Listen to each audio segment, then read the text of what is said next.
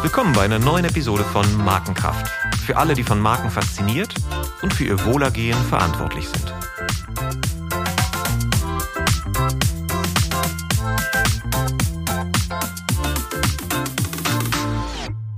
Mein Name ist Olaf Hartmann und ich spreche heute über etwas, das uns alle treibt, nicht nur Marken.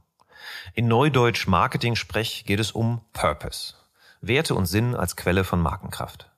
Marken geraten zunehmend in eine Wertediskussion. Hat Geldverdienen als primärer Unternehmenszweck ausgedient? Oder sind die erfolgreichen Marken schon immer von mehr als Geld angetrieben worden? Welche Rolle spielt dabei die Nachhaltigkeit?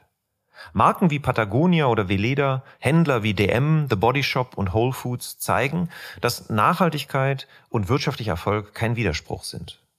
Doch wie reagieren die Pioniere dieser Bewegung, wenn sich Firmen von der dunklen Seite der Macht plötzlich mit Öko, Bio und Grün schmücken? Macht es sie noch attraktiver, weil es den Markt erweitert, oder gefährdet es ihre Existenz?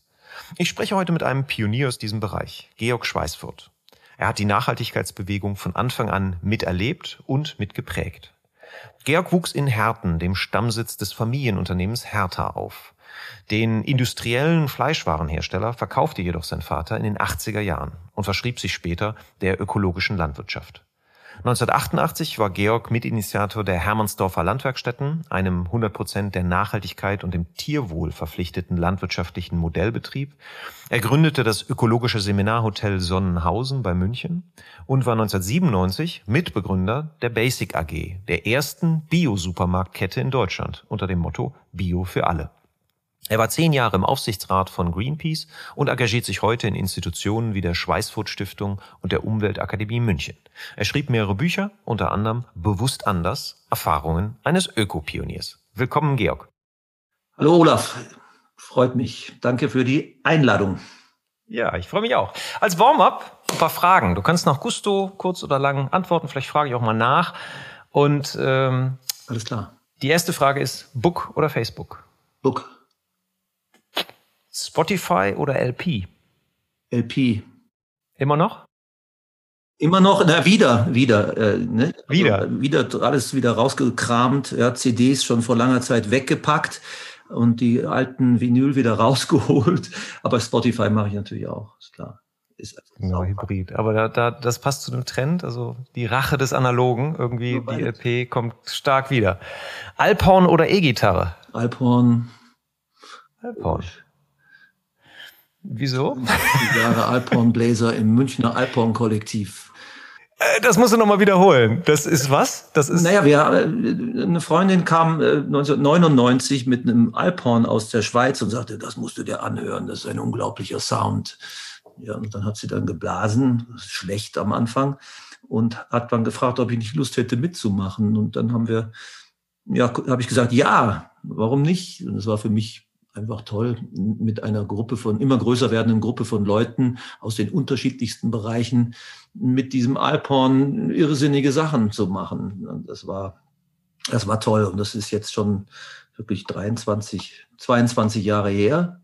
Und äh, wir machen das immer noch. Wir treten auf, wir spielen mit Jazzgruppen, wir spielen mit Embryo, wenn es ist. Das ist eine alte deutsche Jazz-Rock-Band und auch mal mit Samba-Gruppen und so weiter. Trommeln und Alphorn passen super zusammen. Und wie muss ich mir das vorstellen, wenn ihr dann so ein Gig habt, irgendwo weiter weg, schnallst du dir dann so ein Alphorn ähm, viereinhalb Meter auf, auf den Rücken oder wie funktioniert das? Na, viereinhalb nicht ganz. Das, die sind, also die in F gestimmten sind drei Meter, achtzig, drei Meter. fünfundachtzig. Okay. Je nach Ausführung. Und äh, die meisten kann man zusammenstecken. Die hölzernen meistens in drei Teile. Und ich habe natürlich äh, das super Techno-Teil aus Carbon, das man in sieben Teile äh, zu, in sieben Teilen zusammenschieben kann, wie ein Teleskop. Wiegt 1,3 Kilo, kann ich mit auf den Berg nehmen, über hin, überall hin, darf auch mal ins Wasser fallen. Das darf das äh, Holzalphorn nicht. Also ein echtes Pop-up Alphorn. Das ist ja super. Ja, weil ich, das habe ich mich wirklich gefragt, weil du bist der einzige Alphorn-Spieler, den ich kenne. Und ich habe mir immer, ne, das blieb mir noch im Gedächtnis, aber ich konnte mir gar nicht vorstellen, wie geht denn das eigentlich mit dem Transport? Jetzt weiß ich's. Okay. Teleskop Alphorn. Nächste Frage. Kölsch oder Weißbier? Oh, Weißbier. Ich lebe in Bayern. Ja. Oktoberfest oder Berge? Berge. Flüchtest du immer, wenn das Oktoberfest da ist, oder? Ich war in der letzten Zeit häufiger da, weil es mir immer besser gefällt. Früher habe ich das brutal abgelehnt, diesen Quatsch. Ja, und es äh, kam mir auch früher noch wilder vor. Aber heute, wenn es ne, wenn es ein guter, gutes Zelt ist, gute Veranstaltung ist, gehe ich schon ganz gerne mal hin. Hm.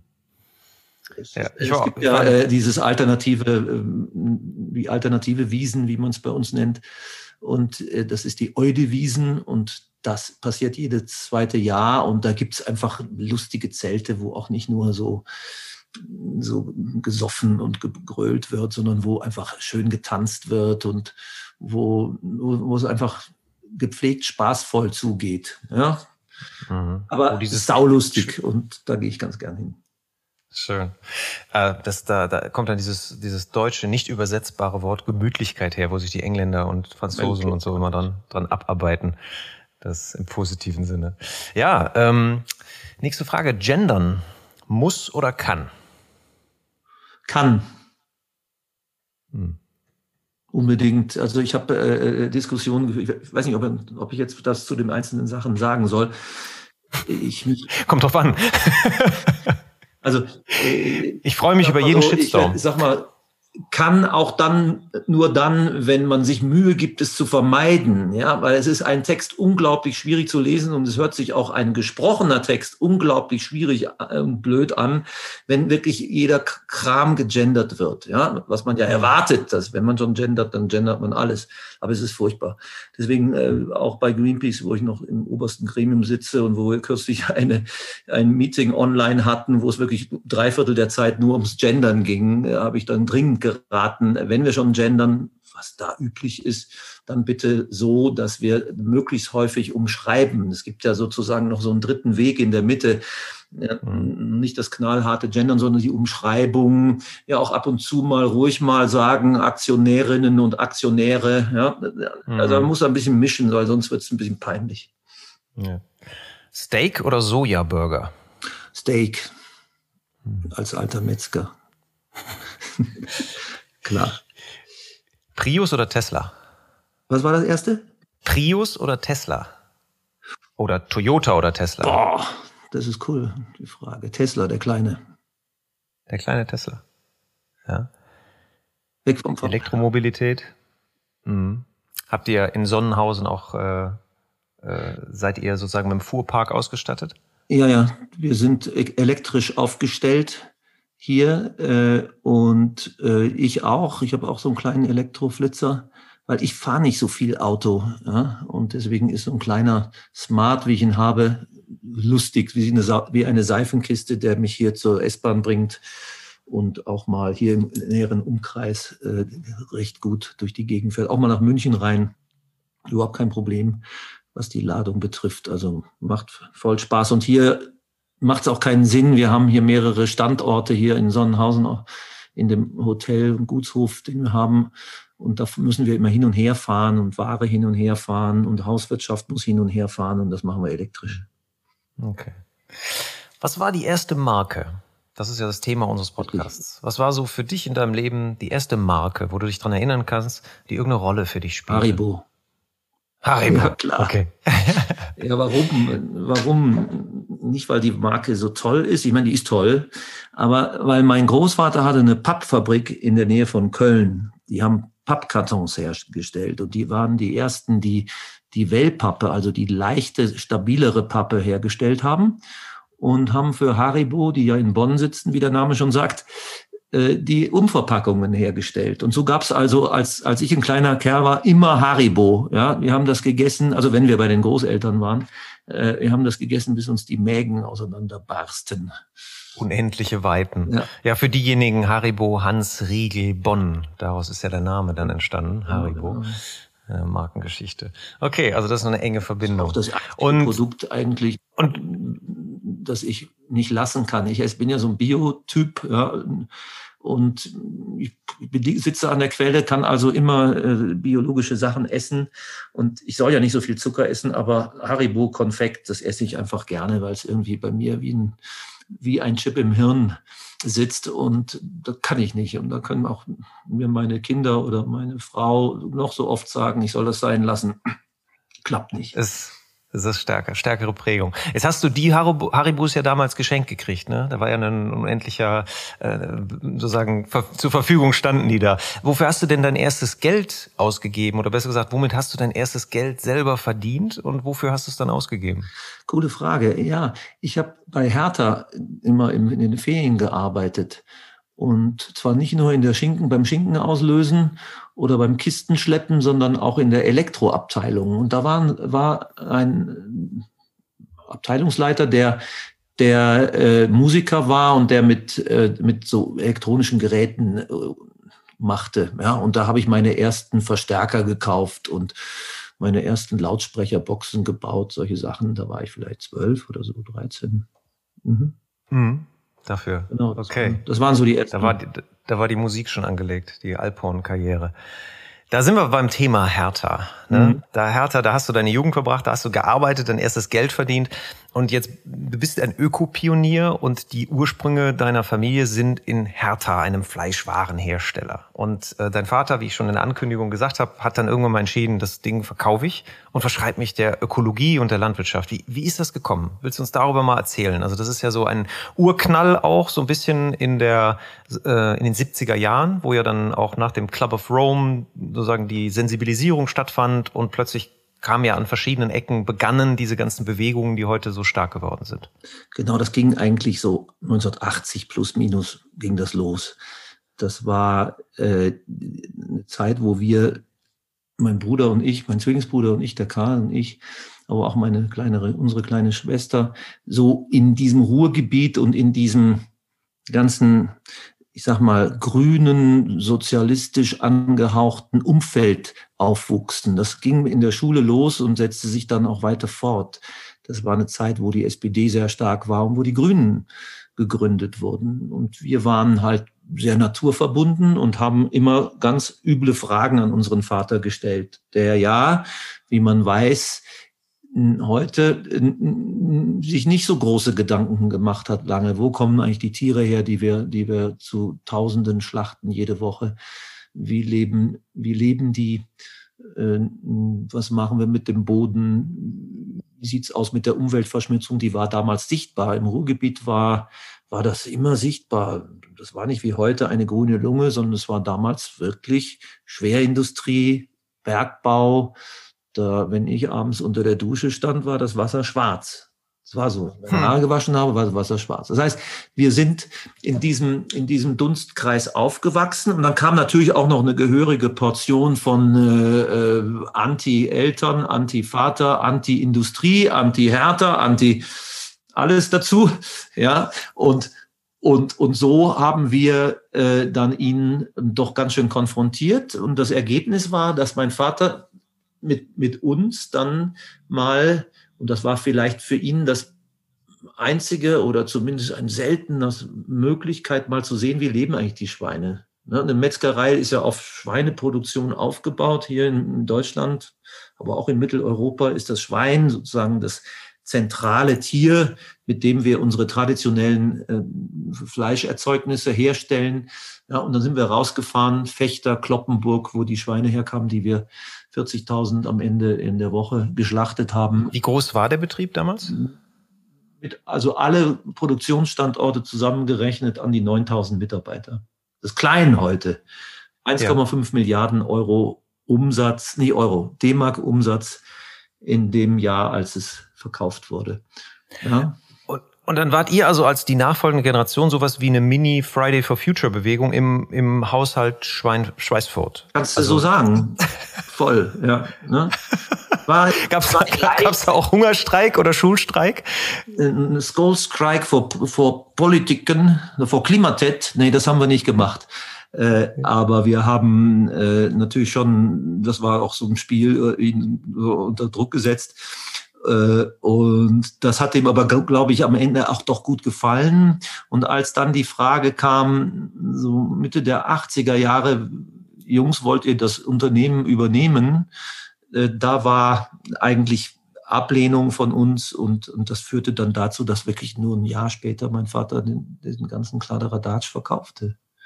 Wow, okay. Ja, also er war, das war damals noch möglich, äh, nicht nur weil das Unternehmen gut dastand, sondern weil man auch nicht so große Due Diligence-Geschichten machte wie heutzutage, wenn ein Unternehmen verkauft wird, dauert das ja ewig. Da sind dann hunderte von Anwälten damit beschäftigt, in die Bücher zu schauen, die Verträge anzuschauen, äh, Berechnungen anzustellen, Bewertungsgeschichten zu machen. Also das ist, war damals ein, ein Anschlag.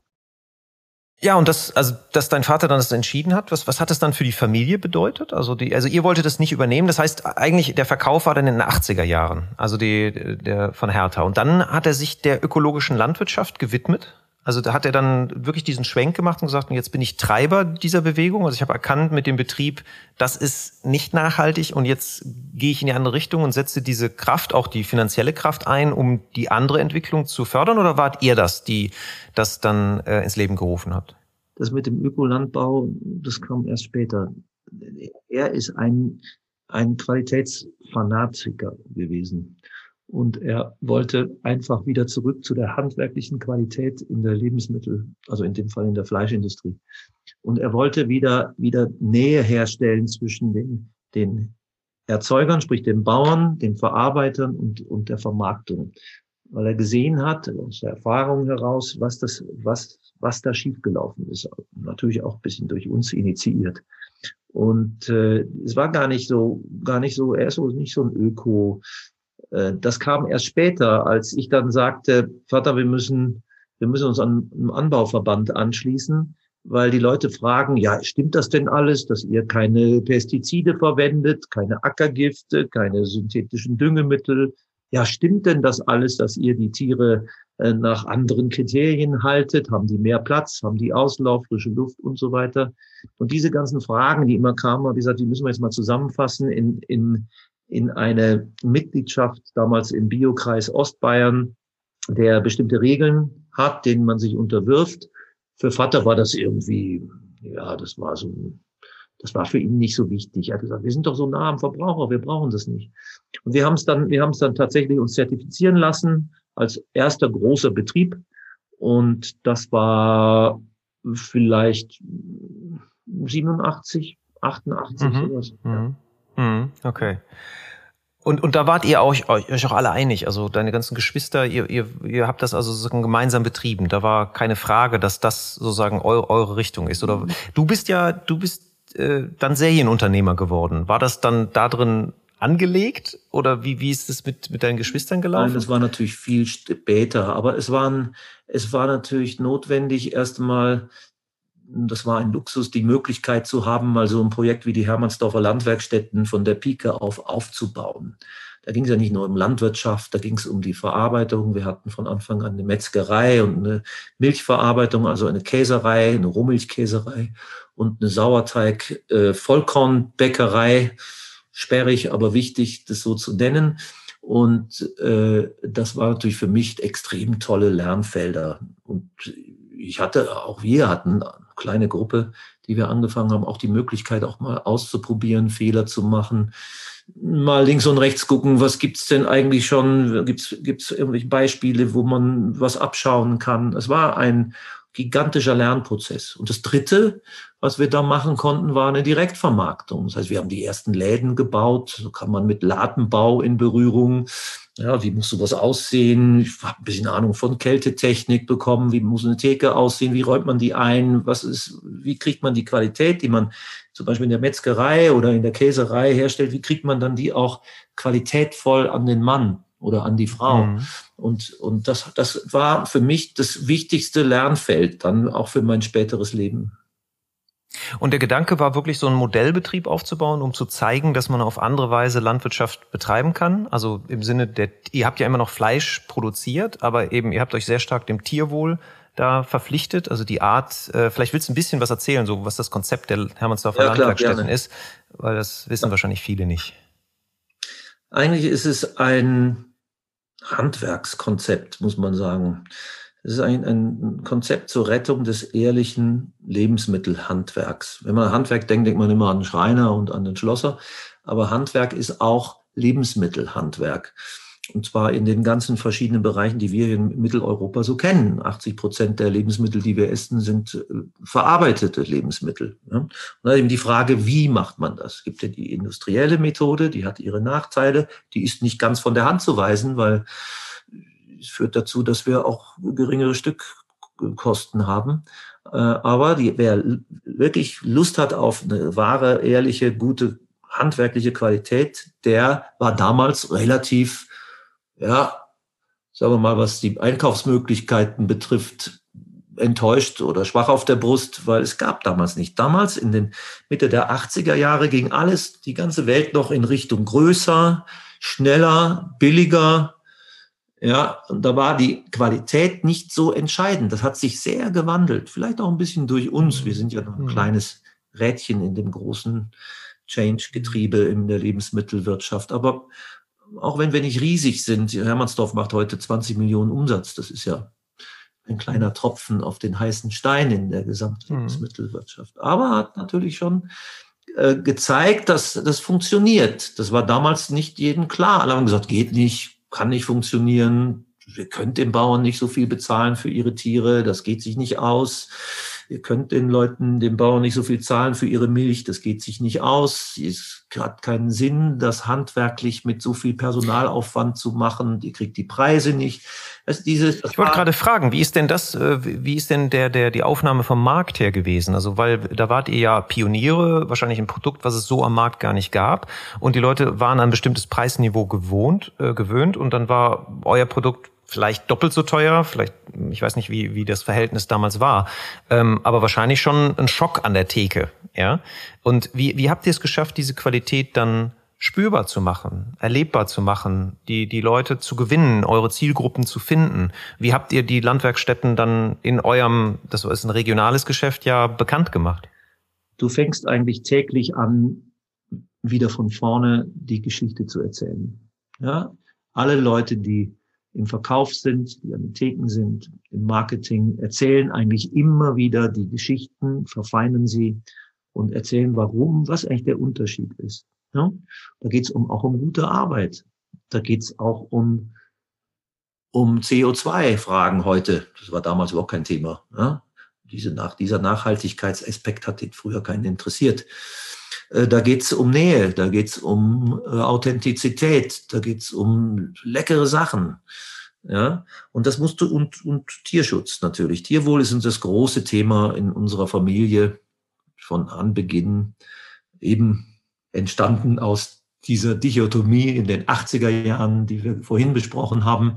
Und das war für meinen Vater, der ja letztes Jahr verstorben ist, immer gebetsmühlenartig das große Thema das große Thema, nämlich dass das Tier, das uns sein Leben schenkt, damit es für uns Nahrung ist, ein gutes Leben vorherzugeben, dass der mhm. Ausgleich von Rechten und Pflichten gewahrt bleibt gegenüber dem, mhm. der Kreatur, dem Tier. Das ist ja eine komplizierte Geschichte. Und wie habt ihr die dann transportiert? Also in welcher Form habt ihr das den Leuten erzählt? Immer live natürlich, wenn ihr auf die Leute traft, aber das äh, hat wahrscheinlich dann auch nur eine begrenzte Menge an Menschen erreicht.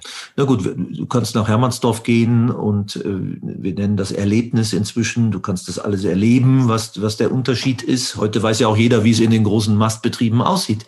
Das brauchst mhm. du nur die Zeitungen aufschlagen, ja, da weißt du es. Und dann kannst du den Unterschied sehen. Früher war das nicht so leicht. Früher hat man auch durch die medialen äh, Unmöglichkeiten und auch das Interesse, das nicht da war, sowas nicht gesehen war. Heute sieht man das. Das heißt, viele Menschen kommen, auch Eltern mit Kindern, ganz häufig. Ich war vorhin noch drüben, es war wieder voll und wir machen Führungen, erzählen den Leuten, wie es ist. Und es kommen nicht nur Münchner, sondern es kommen auch Leute, die äh, aus unserer alten Heimat auf der Durchreise sind. Ja, hat, hat eine große, eine große Bedeutung. Ich sehe immer die Nummernschilder und denke mir, ah, interessant, aus dem Schwabenland, auch mal aus dem Ausland. Österreich ist ja nicht weit. Sie kommen und, und schauen sich das an. Und dann natürlich die ganz normalen Werbemittel, die man hat wir haben eine Hauszeitschrift, wo wir immer gebetsmühlenartig die Geschichten wieder erzählen. Ja, es ist einfach so. Ich habe mich auch daran gewöhnt. Das war ja dann später auch so in meinen anderen Aktivitäten, dass man sich immer wiederholen muss, immer weiter verfeinern, immer auch dem Zeitgeist entsprechend die Themen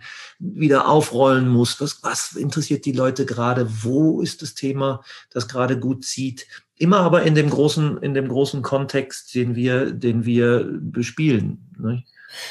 Das finde ich ganz spannend, was du da erzählst, weil eigentlich hast du damit ja eine begehbare Markenwelt geschaffen. Das heißt, dieses, dieses sich öffnen, die Betriebe sichtlich machen, das war zur damaligen Zeit, 80er Jahre, auch Open Kitchen war ja auch, ist ja auch erst später gekommen eigentlich. Ne? Also das ist so ein bisschen, wir öffnen, wir machen jetzt ein Fenster zur Küche, damit man genau sieht, was passiert. Und hier macht ihr ein Fenster zu den, ja, zu den Stellen, zu allem, was, was dort passiert und wie die, wie die Ware hergestellt wird. Also eigentlich eine Art warenkundliche Erziehung Beziehung auch des, des, des, des Kunden, ja, und was er erleben kann, was er riechen kann, was er multisensorisch. Die Tiere hüten, mit den Metzgern, mhm. die Metzger sehen. Mhm. Das war übrigens ein langer Prozess, bis die Metzger einverstanden waren, dass die, dass die Besucher durch die Fensterscheibe in die Metzgerei reinschauen. Ja. Ja, aber gesagt, die sind ja. doch nicht im Zoo, haben sie früher ganz am Anfang gesagt. Ja, deswegen hat das auch sehr lange gedauert, bis wir das, bis wir das äh, mal durchsetzen konnten. Ja, das ist eigentlich erst richtig gut geworden vor vielleicht fünf, sechs Jahren, seitdem meine Tochter die Geschäftsführerin ist. Dann habe ich nämlich gesagt, Sophie, jetzt müssen wir mal, jetzt müssen wir mal nachlegen. Es ist ein Produktionsbetrieb, aber er ist auch ein öffentlicher Produktionsbetrieb. Ja, wir müssen auch den Gästen, die kommen, dann die Möglichkeit geben, geben, äh, sich zu informieren. Ja, es muss ein Leitsystem mhm. geben. Die Leute müssen müssen was Interessantes erleben können, was finden, auch was, auch was bekommen für die Kinder, dass die Kinder ein bisschen in die Nähe der Tiere können. Also das war, haben wir nochmal richtig nachgelegt vor fünf Jahren in Hermannsdorf.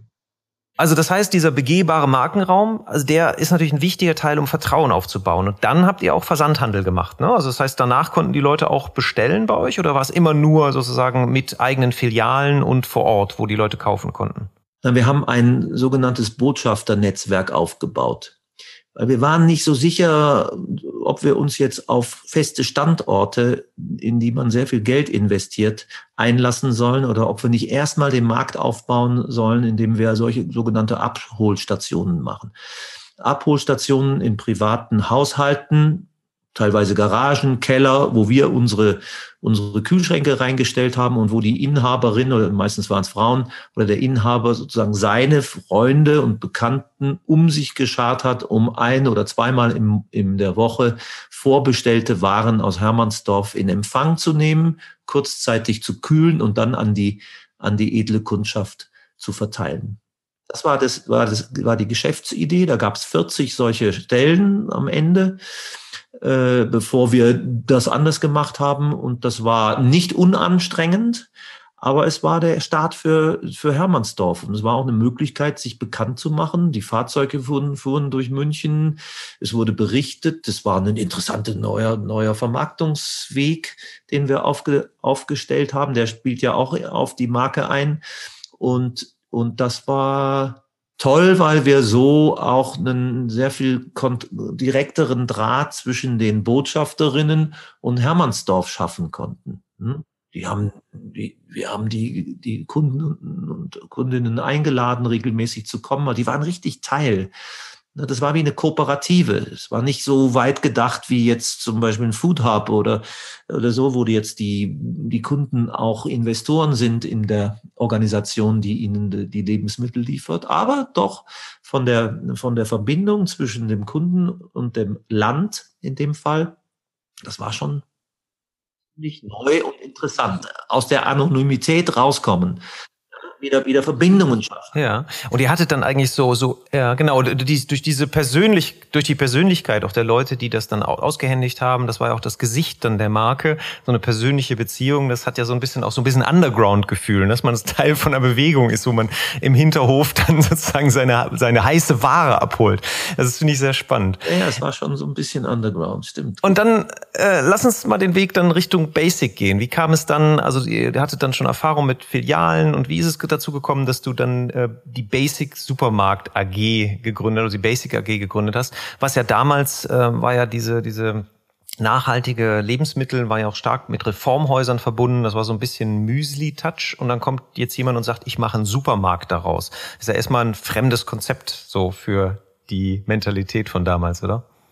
Voll, ja, aber das war der Spaß. Der Spaß war es, bewusst anders zu machen. Ja? Deswegen ist ja der Titel meines Buches auch so gewählt. Du musst einfach immer schauen, dass du nicht irgendwas kopierst. Die Weltdeutschen sind ja die Weltmeister im Kopieren. Ja, die machen immer das, was die anderen erfolgreich machen, nach. Und äh, ich habe gesagt, nee, wenn wir einen grün machen, machen wir rot. Und wenn die anderen Holz machen, dann machen wir Metall. Und wenn die einen mit diesen Argumenten kommen, machen wir diese, jene Argumente.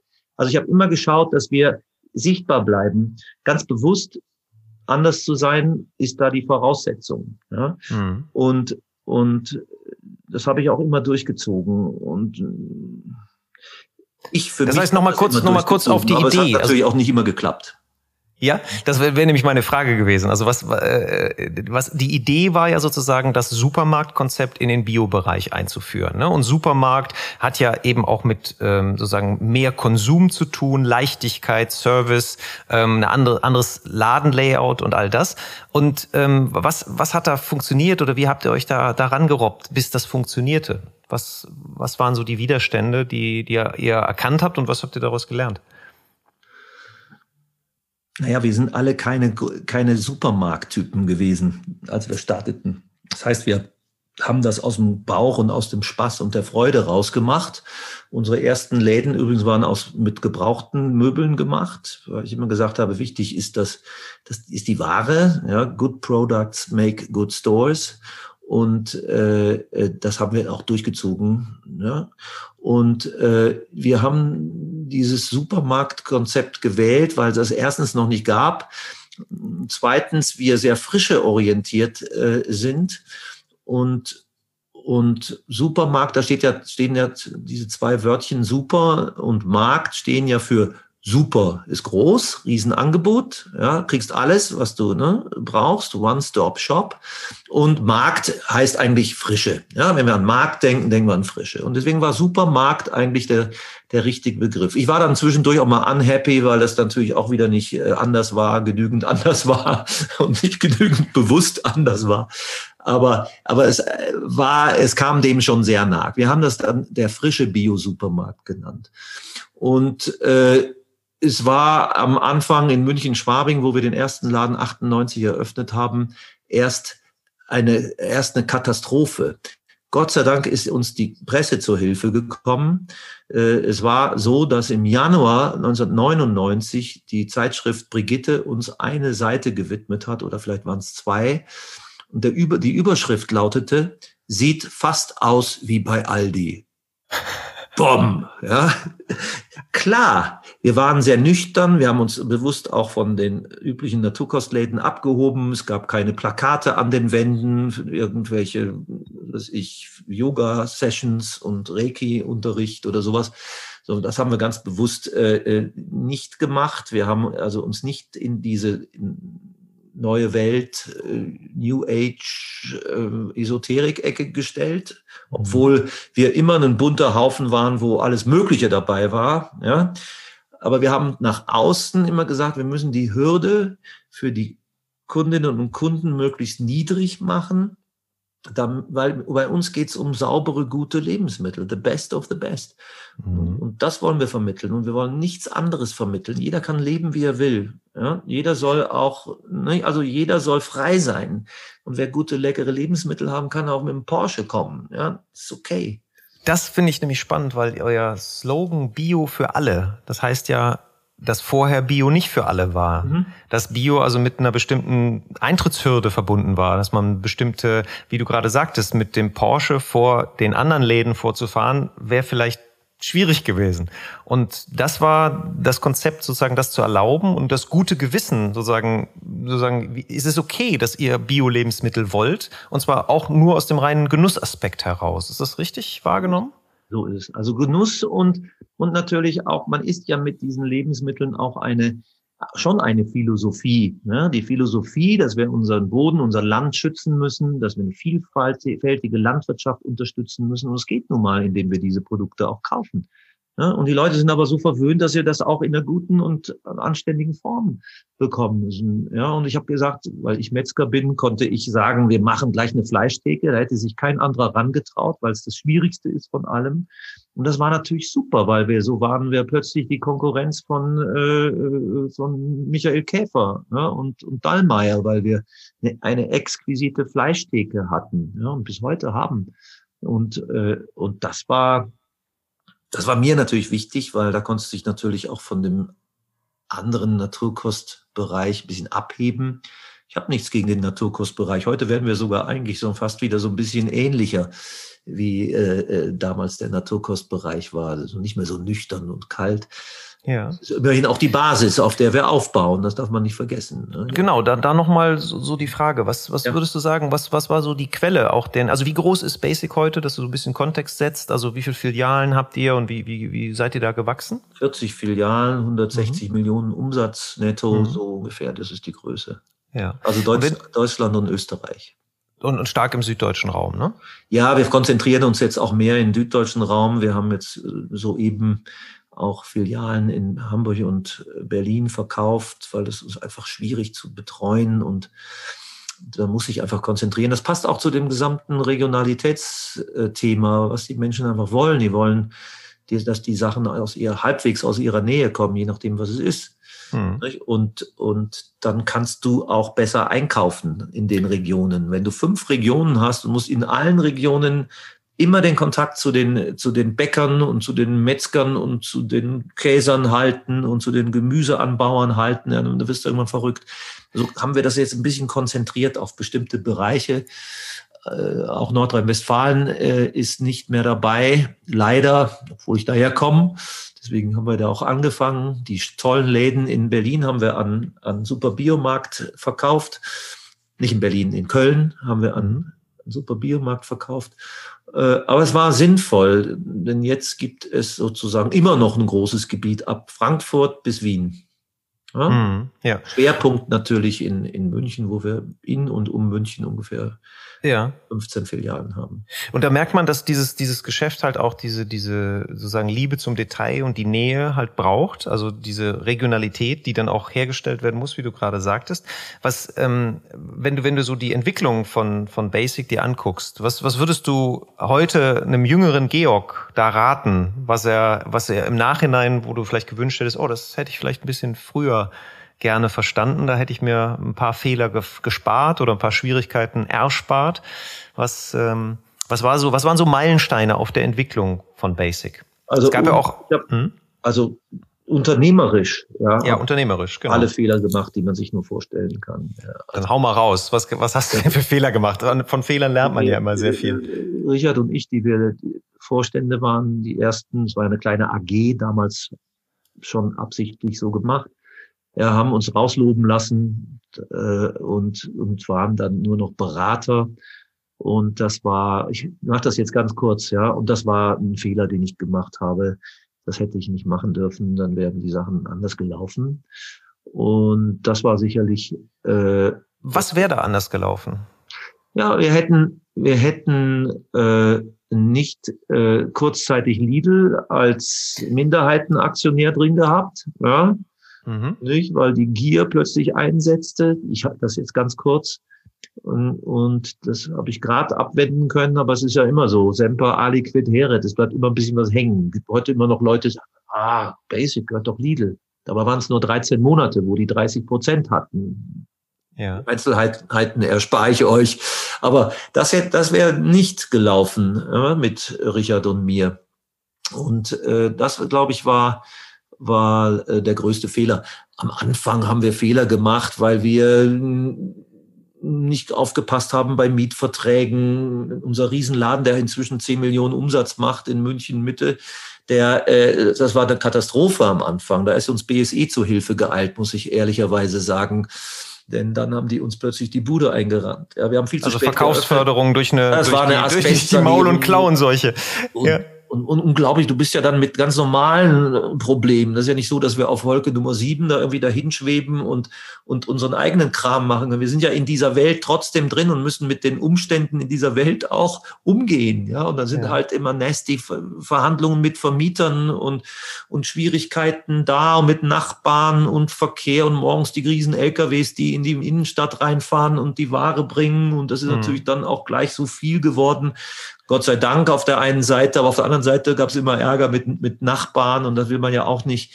Da muss man ja auch schauen, dass die gut leben können in ja. den Städten. Also es ist immer, es war immer, immer, immer viel geboten. Aber es hat unglaublich Spaß gemacht, am Anfang so dieses, diesen, diesen neuen Weg zu beschreiten. Das war wie eine reife Mango, die, die vom Baum, Baum fiel und wir standen da gerade unten drunter und haben diese reife Mango aufgefangen. Und das das ja. ist, glaube ich, mein.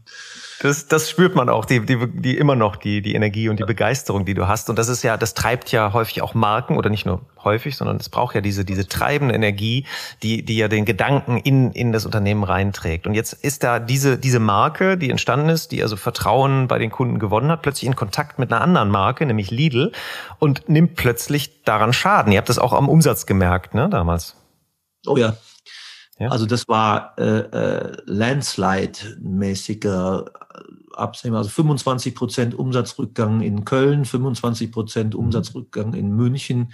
Also das musste, so schnell kannst du gar nicht Leute rausschmeißen oder die Kosten reduzieren, um das irgendwie aufzufangen. Wir sind also brutal in die Miesen gerannt und ja. schnell.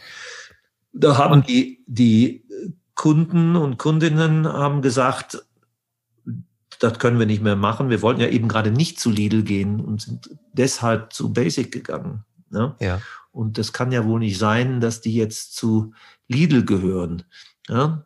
Also das war kommunikativ äh, eine Katastrophe. Wie seid ihr damit umgegangen? Weil also das erste ist, dass so viele Kunden das mitbekommen haben, zeigt ja, dass euer Klientel auch sehr engagiert und informiert ist darüber, weil viele wissen gar nicht teilweise wahrscheinlich, wer zu wem gehört, wo die einkaufen. Aber eure Kunden wussten das und haben dementsprechend auch eben reagiert, weil die Entscheidung bei euch einzukaufen, bei der Quelle Basic, war halt eine Werteentscheidung. Und diese Werte wurden in dem Moment durch den, durch den, also durch Lidl konterkariert und plötzlich war es nicht mehr glaubwürdig. Und, ähm, und dann ist, war Lidl wieder draußen und habt ihr da irgendwie, äh, wie habt ihr es geschafft, dann sozusagen die Wahrnehmung wieder zu drehen? Also einige wissen es immer noch, ne? also denken immer noch, dass ihr zu Lidl gehört, aber gab es da etwas, was, was du empfehlen würdest anderen Firmen in dieser Lage, was du im Nachhinein vielleicht hättest machen sollen oder was habt ihr gemacht, um das hinzubekommen?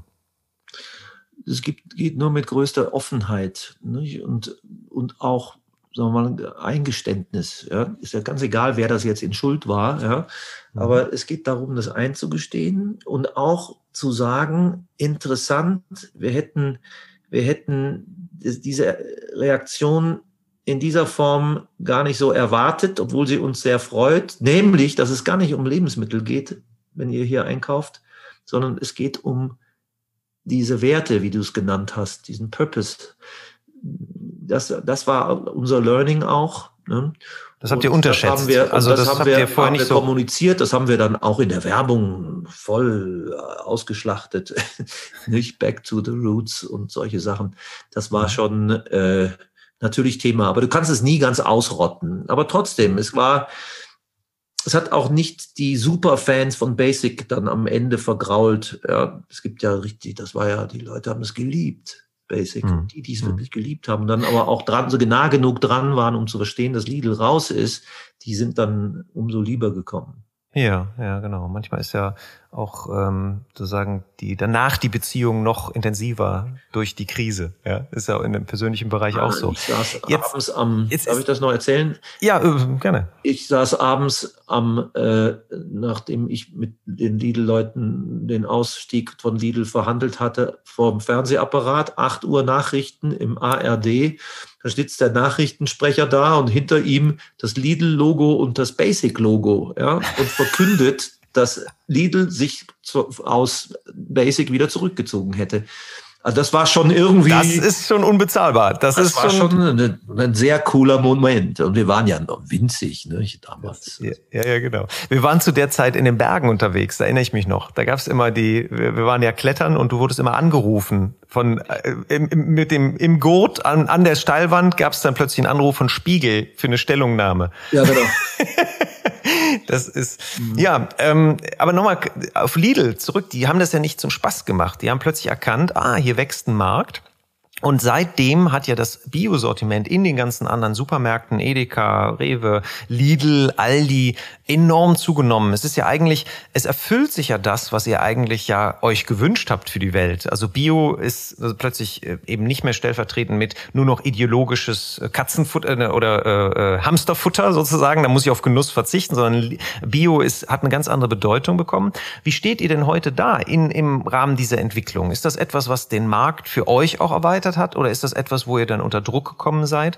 Ähm, und wie siehst du den Blick als Händler? Das sind jetzt zwei Fragen. Also einmal im Vergleich zu diesen Handelsmarken. Und dann begleitest du ja schon sehr, sehr lange den Aufbau von Marken, die auf Nachhaltigkeit und Werten halt basieren. Wie siehst du diese Situation heute, wo viele Startups auch dazukommen? Und ähm, was passiert mit den angestammten Märkten? Also, dass man so mal diese Bedeutung, die da im Markt gewachsen ist, wer profitiert davon und wie steht ihr dazu? Also, was man sagen kann, ist, es ist für uns ein gigantischer Anreiz, dass jetzt überall das Bio aufpoppt, für unser eigenes Fortkommen. Was äh, äh, man allgemein sagen kann, ich bin ein großer Freund davon, dass die, dass die Supermärkte auch Bio verkaufen. Denn unser Anlass damals Basic zu gründen war, weil wir alle mehr oder weniger aus der Landwirtschaft kommen, auch Hermannsdorf, ne, äh, war immer der Anlass, möglichst viel Hektar umzustellen auf ökologischen Landbau. Und wir haben gesagt, das geht nur, wenn wir interessante Vermarktungsmöglichkeiten äh, erzeugen, ja, damit mehr, mehr, also weniger äh, Ackergifte versprüht werden, ja, um ein Beispiel zu nennen. Deswegen war für mich das immer immer toll zu sehen, ja, wie der Ökolandbau sich entwickelt. Wir sind ja jetzt ja in der Vermarktung schon, schon wirklich sehr weit. Es gibt verschiedene Zahlen, aber es sind deutlich über zehn Prozent. Und das ist, das ist sehr, sehr gut. In Österreich ist es sehr viel mehr. Es Bundesländer, die sind schon über, über 50 Prozent Biolandbau. Aber äh, das hat mich immer gefreut. Und es war für uns natürlich ein Ansporn. Und für mich war es immer so, und hoffentlich war es auch so, dass die Kunden angefüttert wurden in den Supermärkten, auch in den Discountern auf Bio und dann gesagt haben, ach, da hätte ich doch jetzt ganz gerne ein größeres Sortiment. Ne? Mhm. Und sind dann, zu, sind dann, wenn es möglich war, äh, zu, zu Basic gegangen oder zu den anderen. Unsere Mitbewerber sind ja alles Freunde von uns, ja, wie Alnatura und, und Dance oder zu mhm. diesen. Ja? Um dann mhm. noch weiter zu gehen, um dann noch mehr in den Warenkorb an Bio-Lebensmitteln reinzubringen. Also ich habe das nie als eine Konkurrenz empfunden. Mhm. Ja, das ist okay. Das heißt, erweitert, erweitert den Markt. Konkurrenz ja. belebt das Geschäft und äh, ja. Und wenn du jetzt mal auf die Marken, die ihr führt, also ich weiß, dass du zum Beispiel damals auch ähm, mit Bionade, ne, das ist ein schönes Beispiel, wie Bionade hochgekommen ist als so Außenseiter und ne, also die, die, die hatten dann ein Ökosiegel bekommen ähm, und sind dann durch die Szene auch in einer, in sozusagen haben eine hohe Glaubwürdigkeit gehabt, mit wenig Werbung ähm, sind sie hochgekommen. Und dann wurden sie verkauft. Ich glaube, an die Radeberger Gruppe war das. Und dann plötzlich war der Erfolg vorbei, ja, weil die Menschen raus waren. Ne? Und ähm, jetzt aus solchen Beobachtungen heraus, wie siehst du die Entwicklung von solchen, solchen Marken, die ihr als Händler ähm, eingelistet habt, die gewachsen sind? Was, was, was hast du da vielleicht auch für Fehler gesehen, die man vermeiden sollte? Weil viele Startups heute, versuchen ja in ihre Marke von Anfang an auch Nachhaltigkeit einzubauen. Jetzt ähm, kommen wir sozusagen zu dem praktischen Teil, so wo wir über die Markenkraft sprechen und du als hast verschiedene Perspektiven. Du hast einmal, du hast selber die Marke Basic AG ähm, ähm, geschöpft als als Handelsmarke und bist als Händler natürlich jemand, der Biomarken äh, schon sehr lange kennt und führt. Was würdest du da für Erfolgsprinzipien ableiten, vielleicht auch Geschichten, die, woraus man Lehren ziehen kann, wo man sagen kann, hör mal, wenn ich jetzt junger Unternehmer in dem Bereich wäre, im Food-Bereich und ich will meine Marke nachhaltig machen, das, darauf sollte ich achten und das sollte ich vermeiden? Das sind jetzt mehrere Fragen in einer, ne? Also, ja, ich mache das. Ich habe mich total verwirrt mit den ganzen Fragen. Fangen wir mal Stück also, für Stück an, Stück für Stück. Was hast du beobachtet? Was gibt's also für Geschichten? Ich meine, es sind sehr viele alte Naturkostmarken auch noch da, aber mhm. die jetzt nicht mehr in der Gründerhand sind, sondern die jetzt auch äh, äh, zu größeren Konzernen ge gekommen sind. Gibt's in Holland Konzerne, in Deutschland, aber auch USA, die diese guten Marken aufgekauft haben. Das ist äh, zu verstehen, weil es gibt häufig Nachfolgeprobleme. Diese Leute, die die Sachen, die diese Marken gegründet haben, sind jetzt auch alle so zwischen Mitte 60 und Mitte 70. Ja, das heißt, wenn die keinen Nachfolger haben für ihre ihre Familienunternehmen, müssen sie sich was überlegen, müssen rechtzeitig dann eine Entscheidung treffen. Viele haben das geschafft, haben das in der Familie gelassen, sind alles da waren, sind heute auch noch sehr viele Familienunternehmen, wo schon die zweite, manchmal dritte Generation dabei ist. Aber es gibt auch Marken, und das sehen wir nicht so gerne, die dann in größere Entities übergehen. Häufig verliert es an Markenkraft, weil diese, wie du schon gesagt hast, diese, dieser Gründerimpuls nicht fortgesetzt wird. Ne, Rapunzel zum Beispiel ist eine Marke, die, da wo der Gründerimpuls wahnsinnig noch da zu spüren ist in der ganzen, in der ganzen äh, öffentlichen Wahrnehmung, in der Werbung, die sie machen. Da ist Josef Wilhelm äh, allen voran und seine Kinder sind da involviert. Das sieht man, der ist immer noch, immer noch da. Aber es gibt andere Marken, die sehr stark verloren haben, die so Industriemarken geworden sind. Bio-Industriemarken. Mhm. Teilweise sehr gute Produkte, aber das spürst du, ja. Und wir haben eine Zeit lang auch das auch so gehandhabt, dass wir gesagt haben, wenn du an den konventionellen, also wenn du anfängst, das passiert ja dann gleichzeitig auch häufig, dass dann diese Marken dem, dem Fachhandel verloren gehen, weil sie in die, weil sie in die, in die, in die Supermärkte rein, also in den Lebensmitteleinzel, in den klassischen Lebensmitteleinzelhandel liefern. Ja? Und dann geht's los mit dem Preis, dann geht's los mit äh, der Frage, äh, warum sollen wir die, sollen wir die gleichen Produkte, die es jetzt bei Rossmann und, und bei Lidl gibt, auch führen? Ja? Sollen wir die nicht mhm. rausnehmen und lieber gegen kleinere Start-ups, da haben wir's, äh, äh, austauschen, die, die auch Regalfläche brauchen und die auch eine, eine gute Bühne brauchen. Und das machen wir. Aber das muss man eben auch abwägen. Es gibt Produkte, die die es auch bei Rossmann gibt im, im Kosmetikbereich, die wir trotzdem führen, weil die einfach häufig gebraucht werden und One-Stop-Shop heißt, wir müssen die auch führen. Aber es gibt auch Sachen, die wir ausgelistet haben. Mhm, ja. Und was ist für euch besonders attraktiv, so von diesen neuen Marken, die kommen? Siehst du da eine Entwicklung, also auch in bestimmten Produktsegmenten, ähm, wo es besonders quirlig zugeht, wo besonders interessante, spannende neue Marken entstehen? Also was ich beobachte, ist beim Erfrischungsgetränke, im Erfrischungsgetränkebereich, wo einfach unglaublich viele neue, interessante Geschmacke, Geschmäcker auf den Markt kommen, wo man mm, einfach Zucker durch Geschmack ersetzt ne? und durch gute Säure. Ne? Mhm. Wir haben ja das Problem, dass, dass insbesondere die Kinder viel zu viel Zuckerzeugs und vor allen Dingen über die Getränke zu sich nehmen. Wir haben sieben Milliarden, sieben Millionen Diabetiker in Deutschland und das hat was auch mit dem mit dem Zucker zu tun, den wir inzwischen in allen Lebensmitteln haben. Und da gibt's also echt klasse neue Marken, die noch gar nicht so lange am, am Markt sind. Aqua Monaco, das listen wir hier auch bei uns im Hotel äh, sehr stark. Die machen, haben einfach, das sind junge Leute, die haben einfach Spaß, das merkst du. Ja, da, da sprüht schon aus dem Etikett sozusagen die Lust an dem Experiment und das ist immer formvollendet. Also es gibt Marken, wo du denkst, boah, jedes einzelne Produkt ist irgendwie toll gemacht, ja. Und, und du willst dann davon mehr haben, ja. Und das ist, und ja, das ist, da ist eine ganz neue Welt. Also in dem Bereich auf jeden Fall. Dann gibt es inzwischen in einem anderen Bereich, in einem anderen Produktionsbereich bei uns äh, auch ganz gute Fortschritte. Das sind alle Sachen, die vegan sind. Vegan ist ja nichts Neues. Vegan hört sich auch so schrecklich an, aber vegan ist einwandfrei. Es gibt mhm. also Fertigprodukte, die, die wirklich toll gemacht sind, muss ich sagen, als Metzger. Ja, die sind wirklich klasse gemacht. Da, ist, da, da stimmt alles. Da stimmt die Markenkraft, da stimmt die Verpackung, da stimmt das, das Produkt, wie man es erlebt, wenn man es auspackt. Da stimmt das Produkt, wenn man es dann, äh, dann weiterverarbeitet. Also Freude, ja, das ist nicht so irgendwie, äh, was ist denn das für eine scheiß Verpackung? Oh, da muss so viel zu viel Plastik dran. Ach, das ist ja über, überverpackt und dieses, diese, diese stelle ich mir nicht in, auf meinen äh, Frühstückstisch, weil das sieht so hässlich aus, weißt du?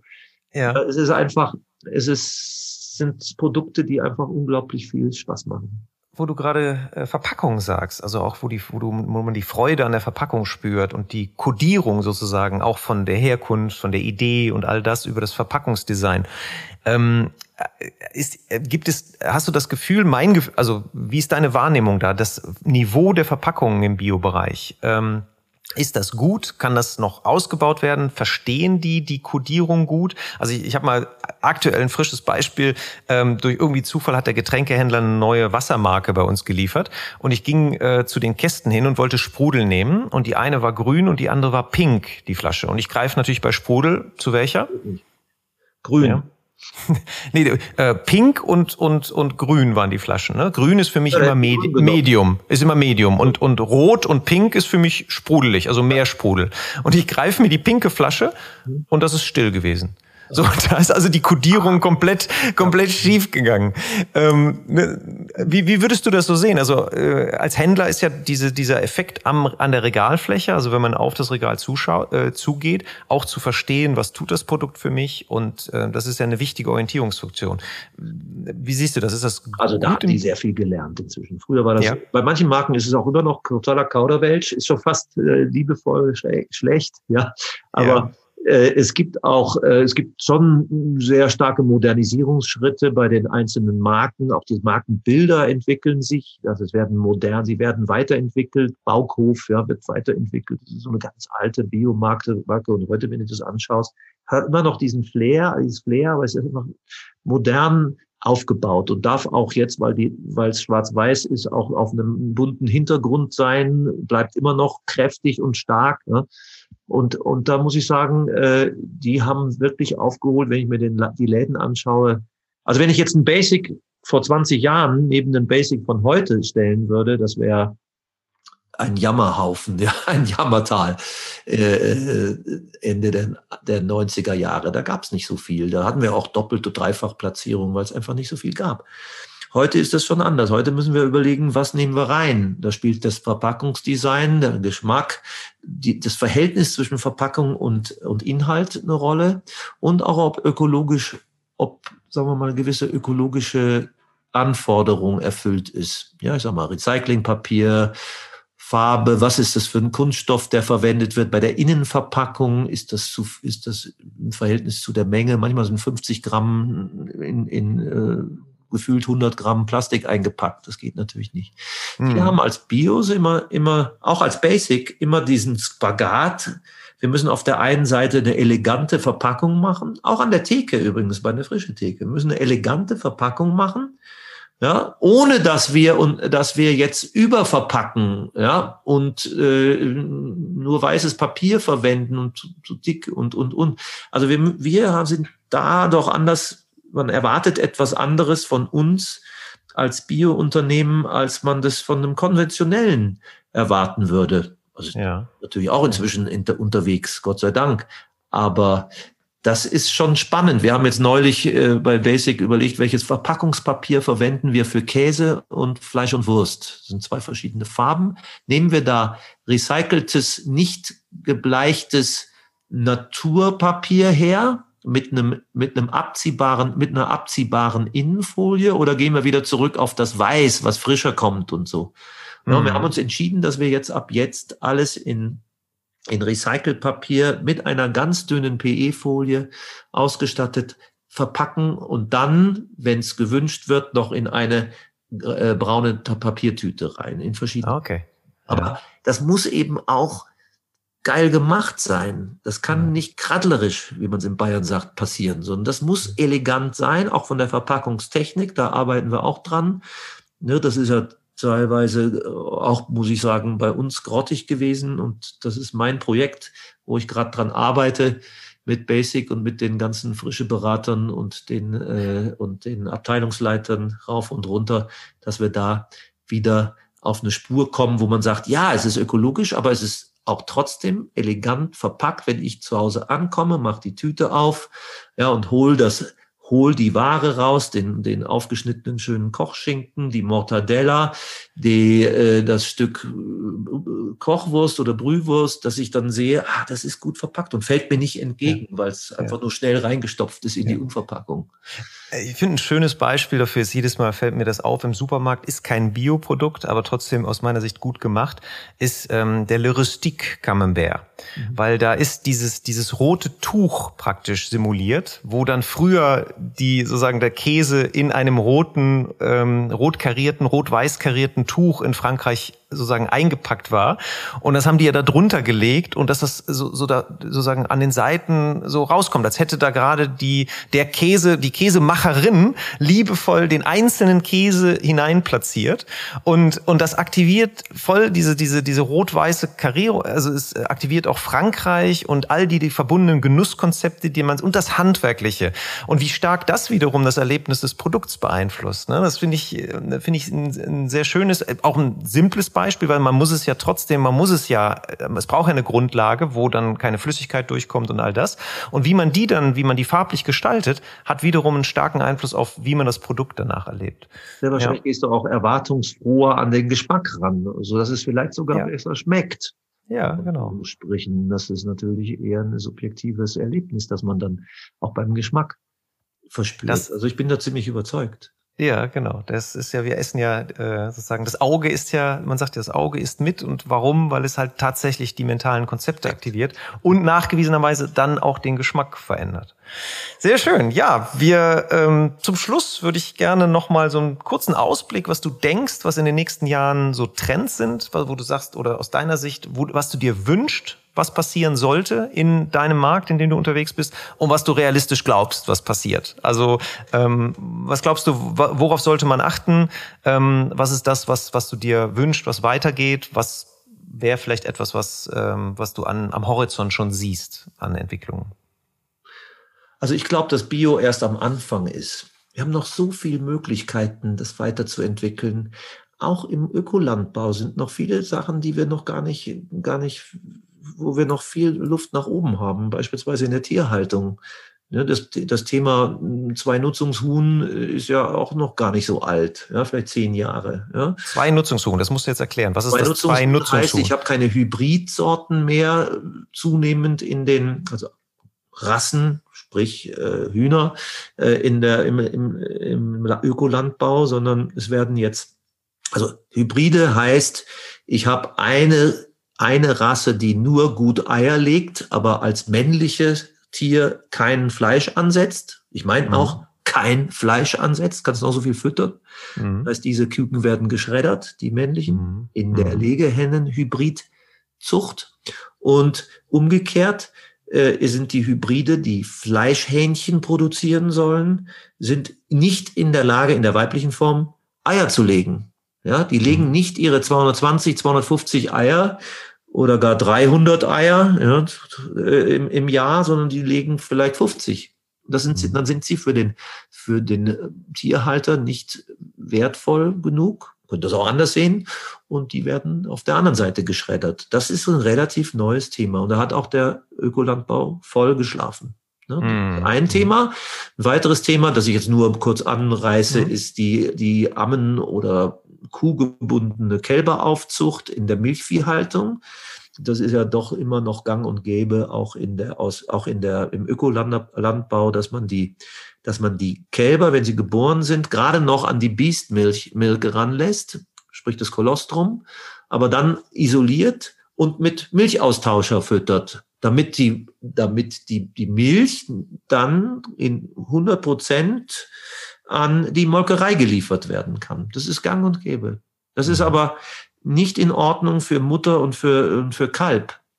Die mhm. leiden. Die Mütter mhm. schreien zwei, drei Tage, ja, weil sie ihr, ihr Kalb vermissen. Das Kalb mhm. ist ja isoliert. Und da gibt's mhm. also sehr interessante Bewegungen, die auch durch Schweißwort Stiftung, unsere durch meinen Vater gegründete Stiftung be, beackert, nämlich die sogenannte Kälber die muttergebundene Kälberaufzucht.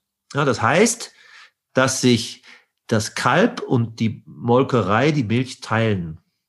Mhm. Kann man das verstehen? Ja, das kann ich verstehen. Aber man merkt auch gerade, auch diese beiden Trends, wir haben hier große kommunikative Aufgaben. Das heißt, es geht eigentlich um die Erziehung des Verbrauchers, also mehr Wissen auch rund um das Thema Nahrungsmittel, also. Materialkunde im Endeffekt, ähm, was dann den Unterschied auch erklärt und auf der, sowohl auf der ethischen Seite, dass man ein besseres Gewissen hat, aber vielleicht dann auch versteht, ach, deshalb schmeckt das auch besser. Ne? Also dafür braucht man auch Wissen. Und äh, also Erziehung und Bildung scheint ein Dreh- und Angelpunkt für die Zukunft unseres Landes zu sein. Total. Also da gibt's im Ökolandbau, das ist jetzt nur die erste Stufe in der Wertschöpfungskette, noch eine ganze Menge zu tun. Stichwort ja. auch Boden. Das ist mhm. auch relativ neu, dass man, dass man wieder äh, schaut, dass man Humusaufbau ganz gezielt macht. Ja, wir haben das Problem weltweit, dass wir einen Humusverlust haben, ja, durch äh, die Art, wie wir Landwirtschaft betreiben.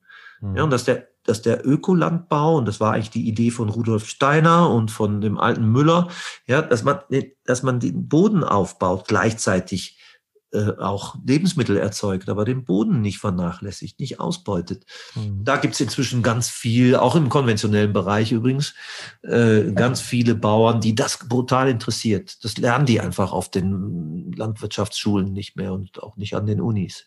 Und das bietet wieder Chancen für neue Marken, ne? zum Beispiel eine neue Fleischmarke, die unter äh, anders produziert wird, oder für existierende, ne? die, die, die das ja. aufgreifen. Ah, das ist, ja. das ist das ist, das ist ja, Das interessiert die Menschen. Das ist halt eine Kommunikationsaufgabe. Wie kriege ich das so formuliert, dass es nicht wissenschaftlich, überwissenschaftlich ist und gut ankommt. Ja? ja Wo kann ich ja. Leute, Menschen berühren mit welchen Themen? Das ist, ändert sich, aber es sind immer ja. diese Themen und das ist für jeden eine Sehnsucht, ja, dass unsere Landschaft und unser, unser Boden, der dazu gehört, einfach erhalten bleibt. Das ist eine Sehnsucht. Und da will ich dazu beitragen.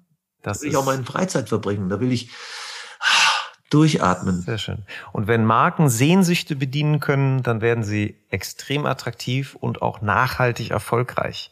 Und äh, diese Sehnsucht wächst. Das, und, das, äh, und du hast uns jetzt hier für unseren Markenkraft-Podcast auch einen ungewöhnlichen Einblick gemacht, weil es hier wenig um Markentechnik ging, aber diese, diese, ähm, die Quelle von der Qualität in der, in der Substanz, in den Prozessen, die ganz am Anfang im Produktionsprozess drinstecken, als, als Quelle der Markenkraft, ja, und die zu entwickeln und dann eben zu kommunizieren. Als letzte Frage an dich nach diesem tollen Gespräch, äh, was wir dann sicherlich auch nochmal fortführen werden, ähm, wäre, wenn du Marktverantwortlichen in diesem Bereich, im Biobereich und Nachhaltigkeit ähm, einen Bildschirmschoner einfach einen, einen Monat lang einen Spruch auf den Bildschirmschoner zaubern sollten, als, als Appell, als Erinnerung, als Insight, was auch immer. Was, was würdest du denen gerne sagen? Ich würde schreiben, alles wandelt sich, nichts vergeht. Dankeschön, Georg. Alles wandelt sich, nichts vergeht. Also, das passt hervorragend, weil der, der Kern der, der, der Marke und Markenkraft ist auch immer die Selbstähnlichkeit, sozusagen die, die, die Stabilität und gleichzeitig eine Marke, die sich nicht wandelt, verliert ihre Kraft über die Zeit. Von daher, vielen, vielen Dank. Super. Ovid Metamorphosen. okay. Ovid war die Quelle? Mhm. Ah, sehr schön. Dann noch eine letzte Frage. Quelle. Wenn du, wenn du sagst, über die aktuellen Entwicklungen im Bereich Nachhaltigkeit und Bio, hast du einen Literaturtipp neben deinem eigenen Buch, ähm, bewusst anders? Was gibt es sonst noch für Quellen, wo sich, äh, wenn man sich einlesen möchte, wo man sich aufschlauen möchte? Also was ich ganz gerne gelesen habe, war das Buch von Maya Göpel, Die Welt anders denken ein ganz toller Überblick über was schief läuft und was, äh, was, man, was man machen kann. Ganz, ganz positiv. Also es gibt ja viele Weltuntergangsbücher, aber von Maya, das Buch fand ich wirklich toll. Ich lese momentan mehr Bücher zum, zum Handwerk, habe jetzt gerade das Buch, das neue Buch von Bill Buford gelesen, Dreck, Dirt auf amerikanisch über die französische Küche. Hat mir wahnsinnig viel Spaß gemacht lest es, äh, ich sage jetzt nichts. Und äh, Nachhaltigkeitsbücher, ja, gibt es unglaublich, unglaublich viele. Äh, es gibt noch ein Buch, was sehr auch aufgerüttelt hat. Das heißt, da geht es um Tierhaltung und das heißt, jetzt muss ich es richtig zitieren, artgerecht ist nur die Freiheit. Artgerecht ist nur die Freiheit. Wir packen das beides in die Show Notes und Ilal Seskin hat das geschrieben. Super. Und das ah. war eigentlich, ist eigentlich fast eine Bibel für, wir müssen zumindest aufhören, so viel Fleisch zu essen. Und das sage ich als Metzger auch. Wir müssen runter vom Fleischkonsum, ja. wenn wir diese Massentierhaltung erledigen wollen. Das ist so. Ja? Gut, das nehmen wir noch als letzten Appell mit. Vielen, vielen Dank, Georg, für dieses interessante, spannende Gespräch. Und äh, auch vielen Dank für deine Initiative und auch deine Energie, dass du deinen Vater damals bewegt hast. Ich glaube, du hast viel in diesem Land auch mit angeschoben, was positiv ist auf das, was ähm, auch für die Zukunft wichtig ist. Und äh, da möchte ich dir meinen persönlichen Dank aussprechen, weil ich glaube, dass diese Gedanken wichtig sind in der Welt. Und bin sehr gespannt, wie es jetzt weitergeht und ob wir da Momentum aufbauen, weil ich habe so das Gefühl, jetzt oder nie. Es geht immer weiter. Genau, es geht immer weiter. Vielen, vielen Dank, Georg. Gerne. Mach's gut. Und das war eine weitere Episode von Markenkraft. Vielen Dank, dass Sie dabei waren. Wir hoffen, es hat Ihnen genauso viel Freude gemacht wie uns. Wenn ja, empfehlen Sie uns, Ihren Freunden, Ihren Bekannten, Ihren Kollegen und bewerten Sie uns auf iTunes, Stitcher, Spotify, Soundcloud, egal wo Sie diesen Podcast hören. Share the love for brands. Machen Sie es gut für sich und die Menschen in Ihrem Leben.